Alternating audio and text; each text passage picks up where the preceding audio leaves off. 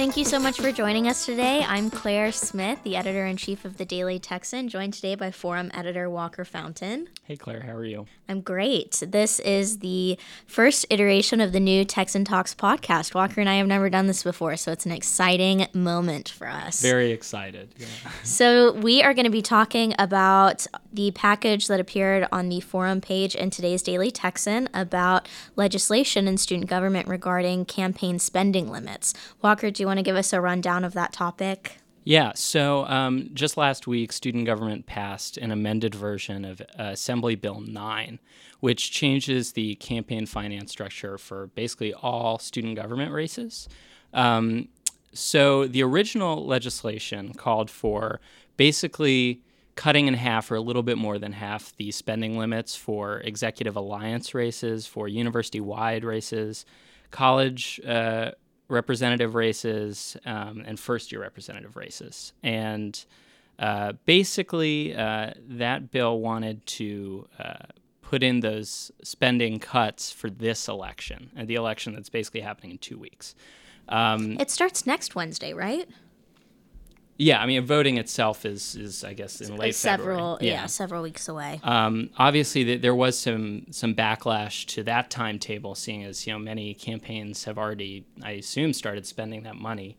So, um, an amended version was passed, which uh, has basically said that these campaign finance regulations will go in for next year's elections and not this year's elections. The actual totals are pretty significant. Um, so currently for this year, uh, an executive alliance can spend about uh, over thousand dollars, thousand twenty-three dollars on their campaign.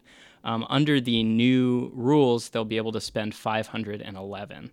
Um, for a university-wide representative, uh, they can currently spend six hundred and fourteen dollars. That will decrease to two hundred and four dollars. Um, and so those are significant. Those definitely are significant. Um, and and the reason that this was done, um, at least according to the bill sponsor, was to kind of level the playing field and lower the entrance fees um, for SG races. Right, and I think that with last spring's election, you know, the joke candidates being elected, I think for a lot of people that demonstrated um, a certain dissatisfaction that the student body at large might have had with student government, maybe wondering if student government really represented them. Um, and I know that there have been concerns in the past about, you know, really if student government is representative. So I think that that that was probably the intention behind the legislation, right? I think that was definitely a driving force. And if you look at it, um, I think there's a lot of concern that the current spending limits were too high. If you're a freshman or, you know, really any student on UT, you want to have a voice in student government, the authors are saying you shouldn't have to come up with $1,024. Um, or if you're, you know, university wide representative, you shouldn't have to come up with $614. Now, on the flip side, uh, our contributor Tanner Long points out that uh, a lot of people uh, have spent far less in their elections. Um, in fact, the title of his piece is Money is Not a Sure Victory for SG Elections. He points out that Xavier Rotnofsky and Rohit Mandalapu, who won uh, only spent $38 uh, on their election. And most of that was on Lunchables, if I remember correctly. Yeah, well, you know, it's, it's a crucial it's crucial to stay fed uh, during those really right. tough races. Snacks are important throughout the day, so yeah. I hear. Well, so he also pointed out that uh, about, according to his statistics, 29% of the winning candidates spent no money at all last year. Granted, there were some folks running unopposed, especially in graduate school seats, but there is some debate, at least, as to whether those financial regulations um, are crucial um, because a lot of people are spending very little amounts of money on their campaign. Right, and something that I thought was really compelling in um, Amber's contributing op ed was she said that candidates shouldn't have to have a disposable income to spend on something like like a student government election. Um, I think that that really connects with students. But something that was interesting was, you know, why didn't this sort of come up sooner so that it could have potentially had an impact on this year's student government elections, especially on the wave of last year's, where, you know, there was sort of. Um,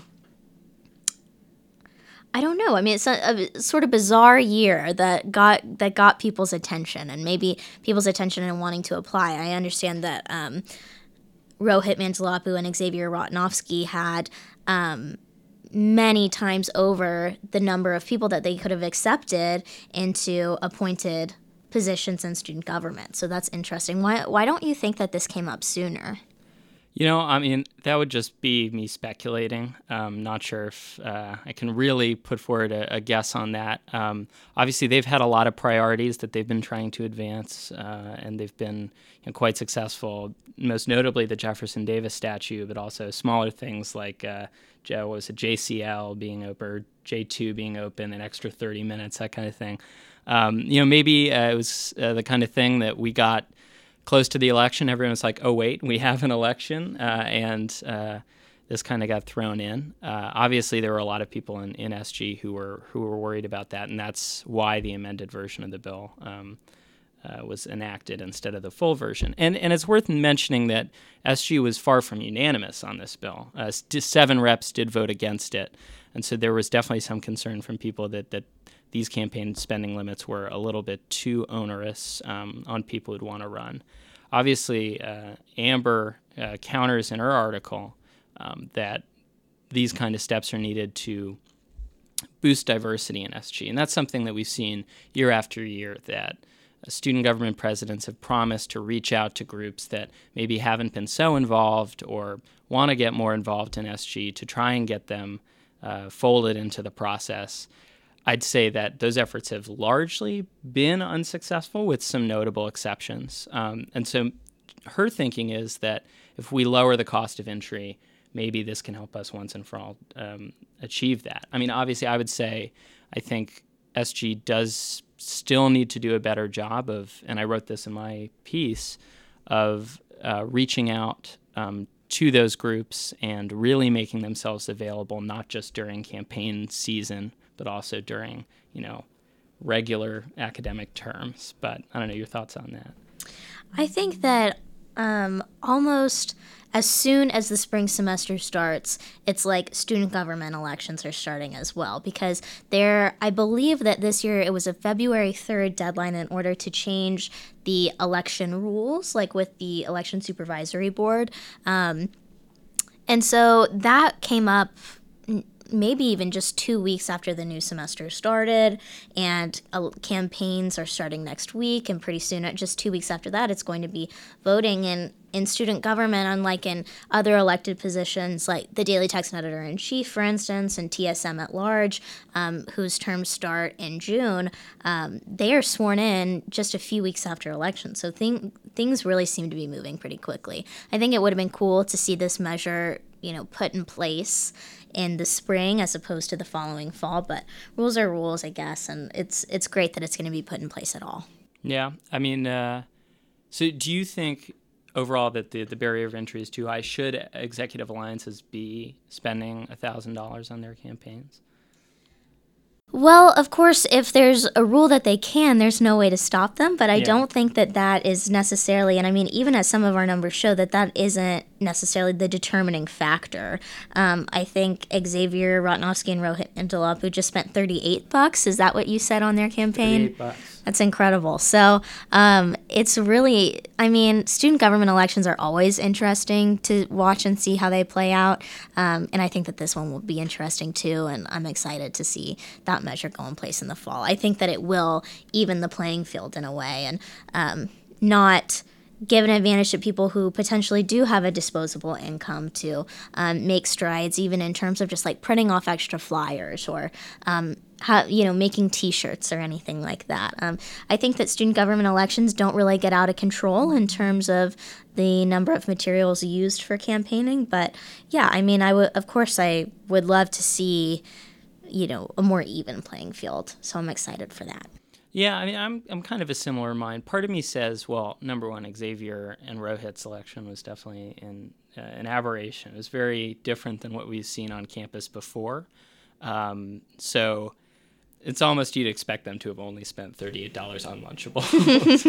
um, I wonder, you know, in the past for these elections or in this upcoming election, you know, are are things like T-shirts and buttons and balloons. Do those make a difference? And I think Tanner is saying in many ways in his in his um, piece that maybe they don't as much, but certainly they make the campaign seem more streamlined. You know, if they can buy a domain name and you know hand out uh, slips of paper, whatever, um, then that may go a long way. But they can't obviously use that that money to directly solicit votes, and I think that that's a point that he's making. Right, and you know maybe Tanner Long is right. Um, and another bigger way, which is that if it if the amount of money that candidates are spending on their campaigns isn't really affecting their success, then they're probably doing a really good job reaching out to students in other ways. And that's kind of what this is about anyway. Yeah. Yeah. Well, and then there's the question of are is SG doing a good job of reaching out to students? Because even with Xavier and Rohit's victory, was it I think it was about nine thousand people who voted in that runoff election between him and, and Braden Jones and uh, Kimia Daragahi. And I mean, 9,000 out of a campus of 50,000, and those numbers were considered high. Uh, right. I think it's it's kind of startling. Obviously, they did a, a good job of, of harnessing some excitement and uh, social media and, and Yik Yak. They did very well on Yik Yak. but, uh, I mean, with, you know, I mean, it, in a best case scenario, 20% of the student population voting, is, is that really enough?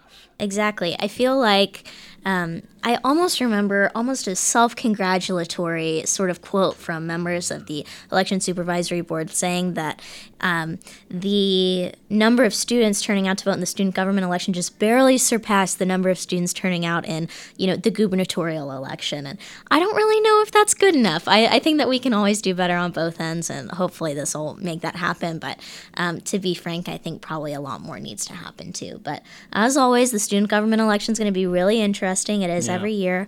I'm looking forward to it. And um, thank you all so much for listening. And thank you so much for joining me, Walker. I think it's going to be really fun doing these podcasts. All right. Thanks so much again for listening. I'm Claire Smith. I'm Walker Fountain. And we hope that you will tune in again next week for the Texan Talks podcast, a forum for the 40 acres. To find more information about the Texan Talks podcast, please pick up an issue of the Daily Texan on newsstands today to read what our forum editor Walker Fountain and contributors Tanner Long and Amber McGee had to say about this topic. And uh, follow us on Twitter at Texan Editorial. Thank you so much.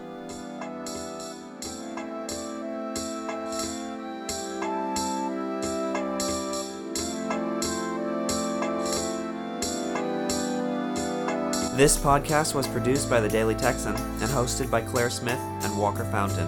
The music was by Jazar. Be sure to check back next week for our next episode, and as always, be sure to check out dailytexanonline.com.